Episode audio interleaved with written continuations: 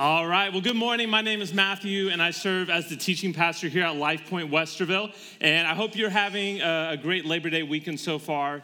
Um, so my family and I, we have been here now in the great state of Ohio uh, for about a, a month and a half, and a lot of you have asked, hey, how's the transition going? Are, are you getting settled in? Uh, do you like Ohio? Do you like LifePoint? Is it what you're expecting?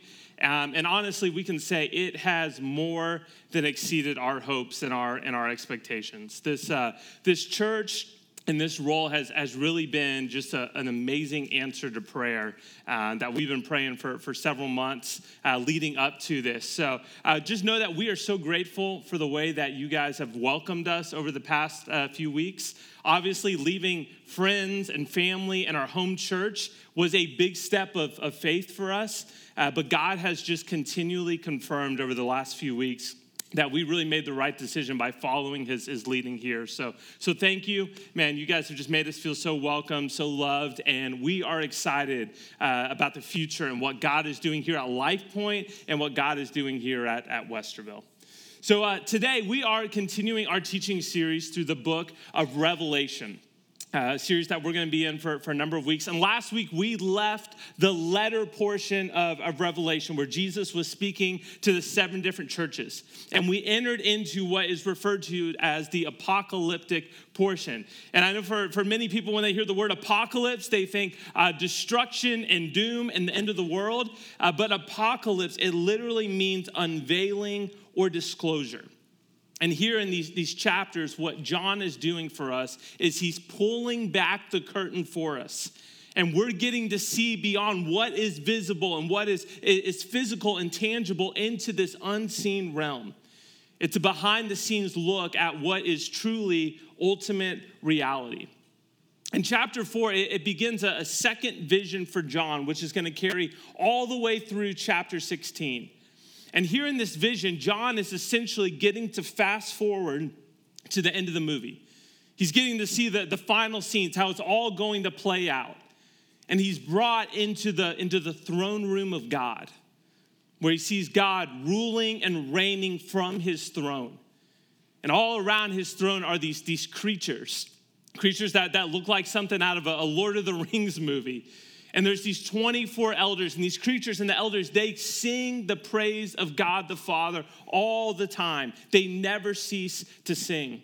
And what you see from, from, from chapter four that we looked at last week is that God alone is worthy of our praise. He's worthy of our worship.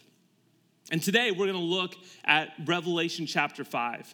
And this is really a continuation of this vision of the throne room of heaven that we looked at last week.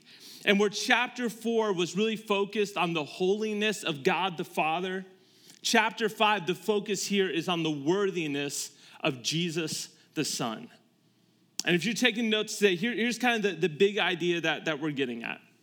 Jesus is worthy because of who he is and because of what he's done. Our Savior, our King, Jesus, he is worthy, not just because of who he is, but because of what he has done for us. And we're going to take a look at that today. So in Revelation chapter five, if you have your Bibles, I'd encourage you to open up there. You can find it on the YouVersion app, or there's a Q R code on the seat back in front of you. If you scan that, there's a section called Notes where you can follow along with today's message. But in Revelation chapter five, starting in verse one, it says this. Then I saw in the right hand of him who sat on the throne a scroll, and writing on both sides and sealed with seven seals. So John, he's, he's getting this, this vision of heaven. And what he sees is God the Father seated on his throne, and in his right hand is a scroll that's sealed with these seven seals. And the scroll, it contains the announcement of the culmination of, of history. It's how things are going to end for the world. It's how things are going to end for all people. And it's God's decree of both his judgment and his salvation for the world, and how he's going to, to establish his kingdom here on earth. And I think it's important for us to understand, even early on here, that these plans that are contained in the scroll that God the Father is, is holding, these plans, they were established. They were determined far before the foundations of the world. Now, when Adam and Eve sinned back in the garden and death and brokenness entered into the world, God didn't panic at that moment. They didn't catch God off guard, and he wasn't trying to figure out a game plan. He didn't call an audible when things went off the rails. No, God's plans of salvation, his plans of judgment, they existed far before we ever did, far before the garden, far before Adam and Eve messed it up. His plans have been established. Now, I'm not a, a big board game or card guy. I'm not a, a big board game guy, but if I'm going to play a game, if, if people are going to have me over and they're going to convince me to play a game, I don't want to play a game of chance, a game like Sorry or, or Yahtzee or Uno, uh, because for me, it's too random, it's too unpredictable, uh, the, the most skilled player does not win. It's the luckiest player who, who wins. If I'm going to play a game, I want to play a game of strategy. A game that requires some, some skill and some thinking. Games like Catan. Any Catan fans in here? You're nerds like me. I like to play Monopoly. There's some luck in it, but there's also some skill. There's a game, and maybe you've never heard of it, called Secret Hitler. Has anybody heard of Secret Hitler? All right. If you've never heard of it, write it down, get the game, it will change your life. But I want to play a game where I have some, some influence. I have some control over the outcome and the results. I want to be able to, to, to have some skill involved. But I think for, for many people, they view the world almost like a, a game of chance. Hey, just draw, draw a card. Roll, roll the dice. When they look around at all the things that are happening in our world, to them, it's just random and chaotic. There's no purpose to it. There's nobody guiding it. There's nobody in control of it. And I think this view of the world, it tends to produce either a sense of, of great anxiety or apathy. For some, it's a sense of anxiety because when they look at, at the world and the mess and the brokenness and they feel like, man, there's nobody in control of this. There's no purpose behind this. It produces stress and worry because they're not sure how things are going to turn out. For others, it produces apathy because in their mind, they're like, man, if, if the world and life, if it's just random and chaotic, if there's no purpose to it, then what I do in this life, it really doesn't matter. But what we see in this vision of heaven and God the Father holding this scroll with the plans of, of the future is that the future of this world, it is not random or unpredictable. It's not being determined by, by fate or by chance. God's not up in heaven playing Yahtzee, hoping to roll a full house. No, God's plans are, are, are determined. They are precise and they're complete and they are secured in the right hand of God. He is holding them. And history is simply the unfolding of God's predetermined plan. Like there's nothing happening in our world, nothing over the last three years, any of these events that, that stress us out, that is taking God by surprise. It's not catching him off guard. It is determined, it is established. This scroll, it represents God's plans of judgment and salvation. And the seven seals, the number seven represents the completeness of God's plan, meaning that it's, it's final. It's determined, it, it can't be changed, it can't be undone. And when that scroll is eventually unsealed, it will trigger the unfolding of the end of history. And as the seal is opened, each seal one after another, more and more is revealed concerning God's plan of salvation and judgment for the world. So God the Father, he's, he's holding this scroll with these seven seals. But then look at what, what John sees next in verse two. And then I saw a mighty angel proclaiming in a loud voice, "Who is worthy to break the seals and to open the scroll?" So God's plans are established and, and secure, but in order for the plans to unfold, in order for them to be put into motion, the scroll that he's holding, it must be open. And this angel asks this question, who is worthy to open it? Who's worthy to, to open the scroll? And kind of the, the logical question when you're reading this to, to ask is, well, you know, why can't God just do it? I mean, if he, he's God, can't he do whatever he wants? Why can't God, sitting there ruling and reigning on his throne, why can't he not just open the, the scroll on his own? But you see, we have to remember the character of our God. And the primary characteristic of our God that we saw last week is his holiness. When these creatures and these elders surround the throne, the thing that they are declaring about their God is that he is holy, holy, holy. And God's holiness means that he is set apart, that he's distinct. And what is he set apart from? Everything.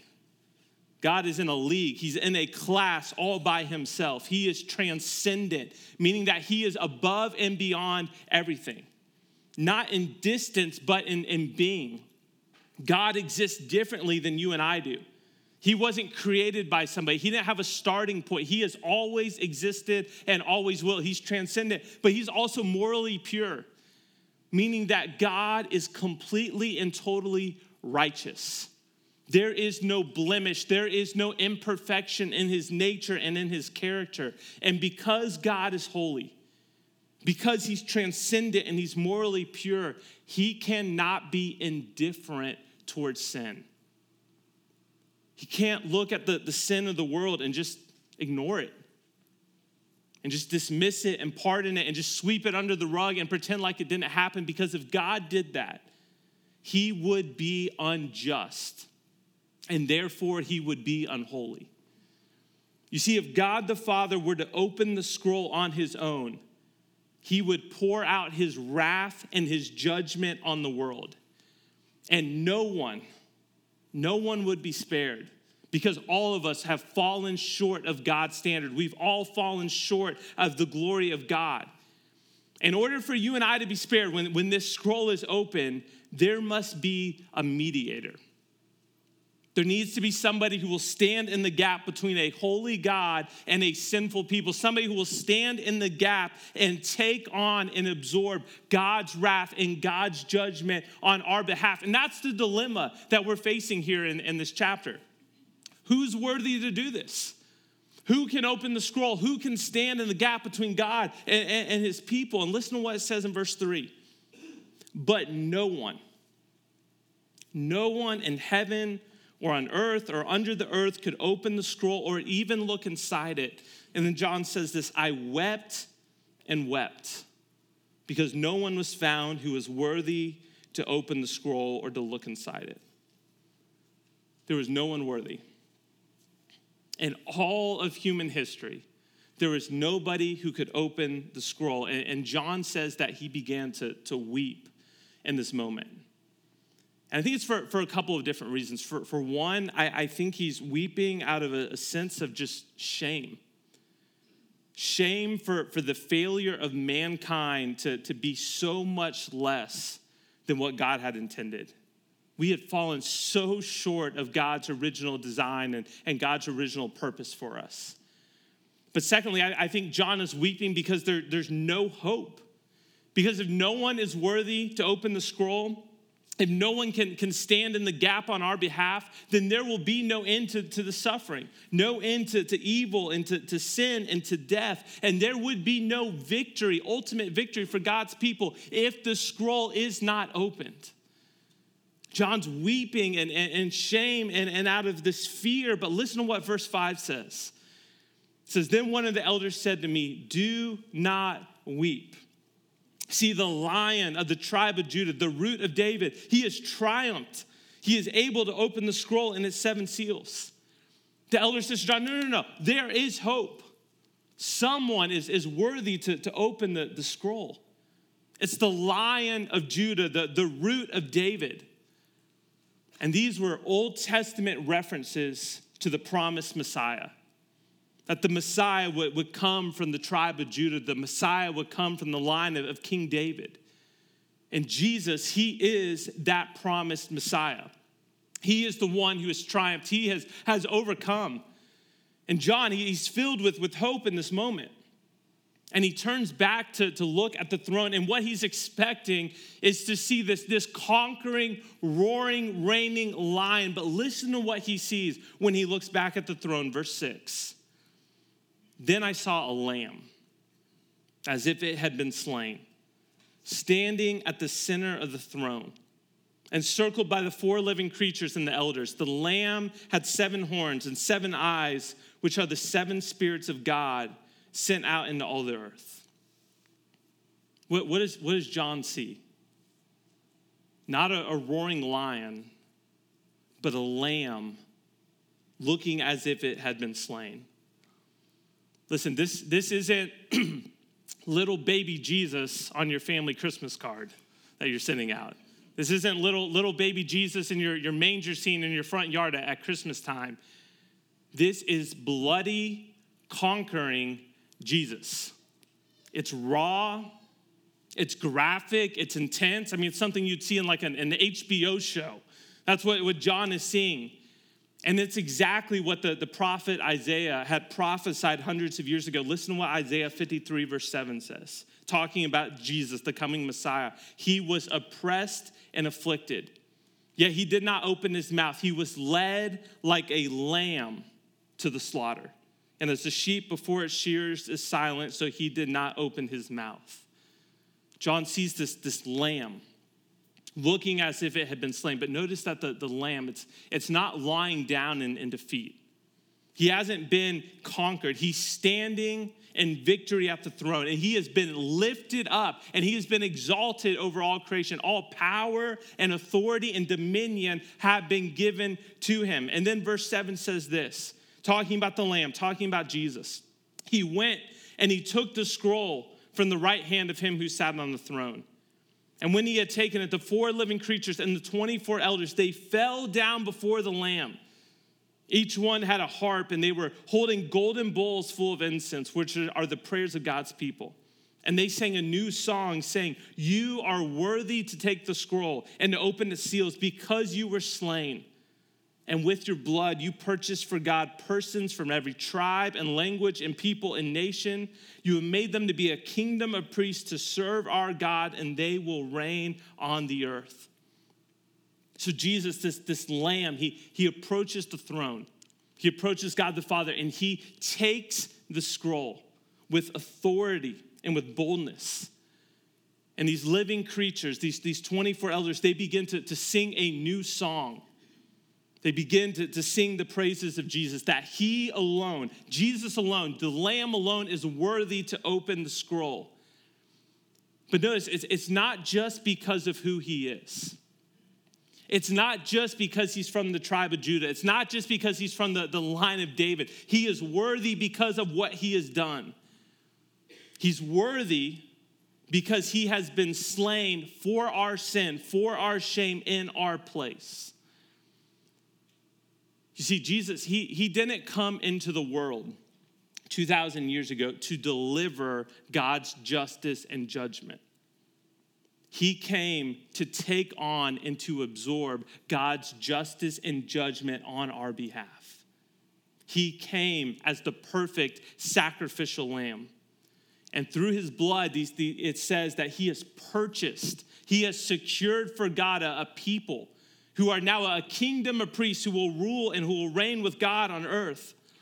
And it's because of his sacrificial death, the fact that he was slain for our sin in our place, that he alone is worthy to open the scroll. He alone is worthy to stand in the gap between this holy God and the sinful people, and to take on the judgment that you and I deserve. And then John finishes in, in verse eleven Through, uh, through fourteen, he says, "Then I looked, and I heard a voice of many angels, numbering thousands upon thousands and ten thousand times ten thousand.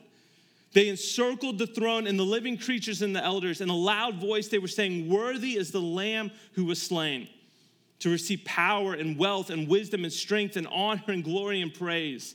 Then I heard every creature in heaven and on earth and under the earth and the sea, and all of them saying, 'To him who sits on the throne and to the Lamb to be praise and honor and glory and power forever and ever.' The four living creatures said, 'Amen,' and the elders fell down and worshiped." So notice there's there's the, this the worship begins to, to expand around the throne. There's almost like these three explosions of, of worship happening. First, it's the, the creatures and the, the twenty-four elders. And it says that the, the angels joined in. And it said ten thousand times ten thousand. This, this, this magnificent number of angels are joining in and praising. And then every creature in heaven and on earth, All of creation joins together to sing the praises of Jesus because he is worthy, because of who he is, and because of what he's done. So John, he sees God the Father ruling and reigning. And he sees Jesus the Son, the, the lamb that was slain at the center of the throne, and all of creation is singing and declaring the praises of God the Father and Jesus the Son. So just like, like last week, what, what I want to do for, for the next few minutes is to just give you three takeaways from, from this vision of heaven. And, and, and really the, the question, anytime you, you, you read this, is obviously first, okay, what, what does this mean? What, what, was the, what was John trying to communicate to, to his audience? But then I think it's important to, to take it a step further and to ask, okay, how does this change our lives today? How are you and I, how are we supposed to live differently? What are we supposed to believe differently? How are we supposed to be different because of this vision of heaven, this vision of the future that has been secured and passed down for us? So three takeaways from, from this vision of heaven. The first one is this, is that Jesus is a different kind of king. He's a different kind of king. You know, in this chapter, we, we see that, yes, Jesus is the, the, the lion, but he is also the lamb. He is the Lion of Judah. He, he's a conqueror. He's a, a warrior, he's the ruler, he's the king. He holds all power and all authority and all dominion, but at the same time, he is the lamb that was slain. He's gentle and lowly, he's humble and meek, he's, he's a servant. He was the sacrifice. And he's a different kind of king. You know, when you look at our, our world today, when you look at, at human history, all other kings, they accomplish what they do through, through force and through violence. But Jesus did it through, through sacrifice. All other kings, they, they established their, their authority through coercion or through manipulation.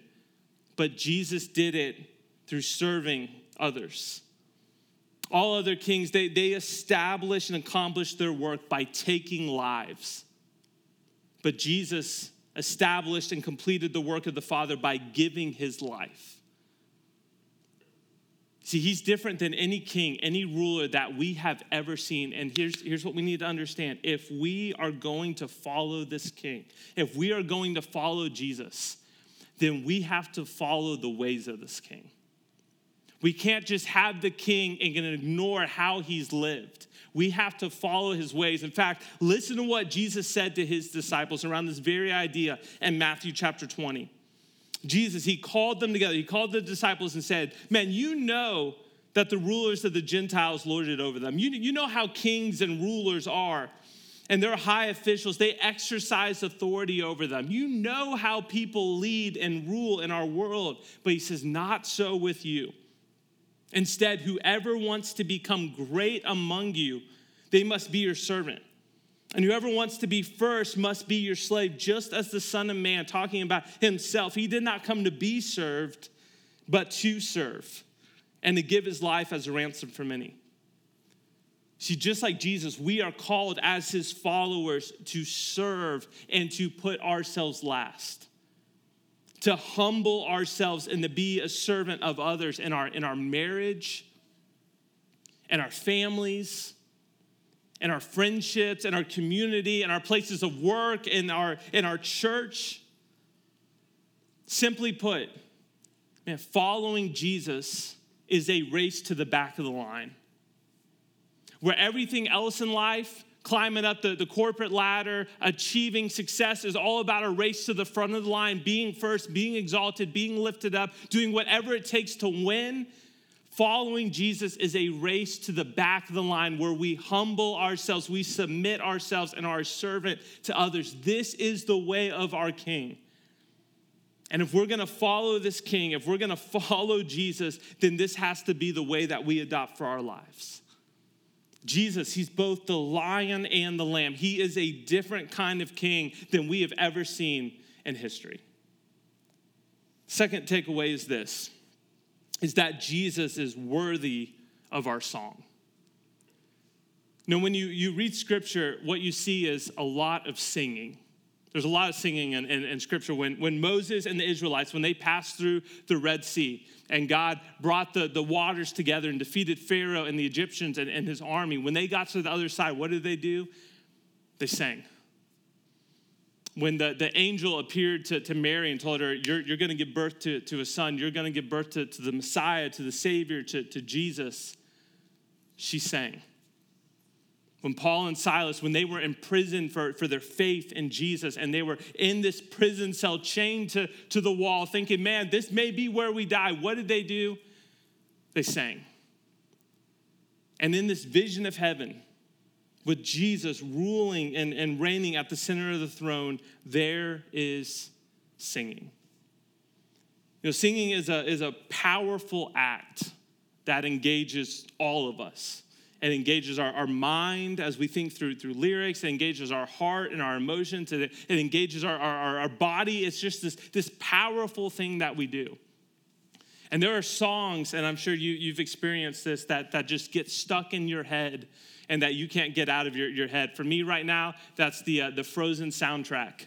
I can't tell you how many times I have seen those movies and listened to the soundtracks in the car. Those songs are on constant replay and repeat in, in my mind. There are songs that, that we remember the lyrics to forever. Like your favorite song in, in middle school. You can go twenty years without hearing it, and it pops on the radio, and you know all the, the, the words to, to that song. It's just ingrained in, in, in your mind. There are songs that define key moments of our life. Like the first concert you go to, you, you remember it. You remember the songs you sing. Your, your your senior year homecoming, you remember the songs you danced to. For me, it was Katy Perry's "Teenage Dream." That was the uh, the theme song for senior year of homecoming. You have, have songs at your wedding that you dance to, that you walk down the aisle to. Like there is a soundtrack to our life made up of these different songs. And the reason is, is because we have been created, we have been designed to sing.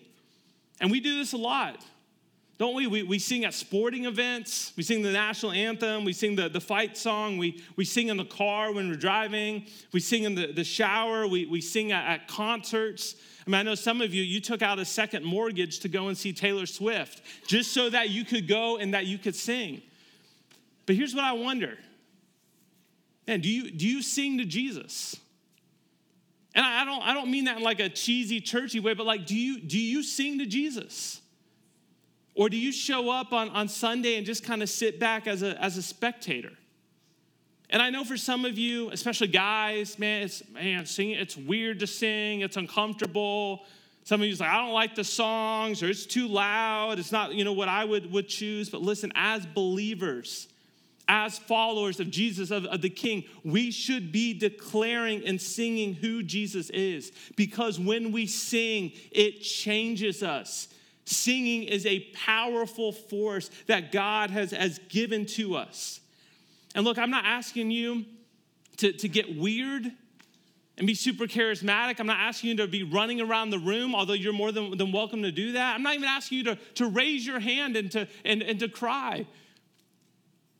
But we should be declaring through song who Jesus is, what Jesus has done, because it's biblical. It's what we see throughout Scripture. And what you see in this vision of heaven is that all of creation has joined together to sing the praises of the King. There's this inability to resist the urge to, to join in. Worship, is it's the theme of heaven. And one of the primary ways that we will worship Jesus is through singing songs. We have been created to sing and to praise Jesus. And this is what we will be doing for all of eternity. So if you're a follower of Jesus, you better get used to doing it now, because you're going to be doing it for, for a long time.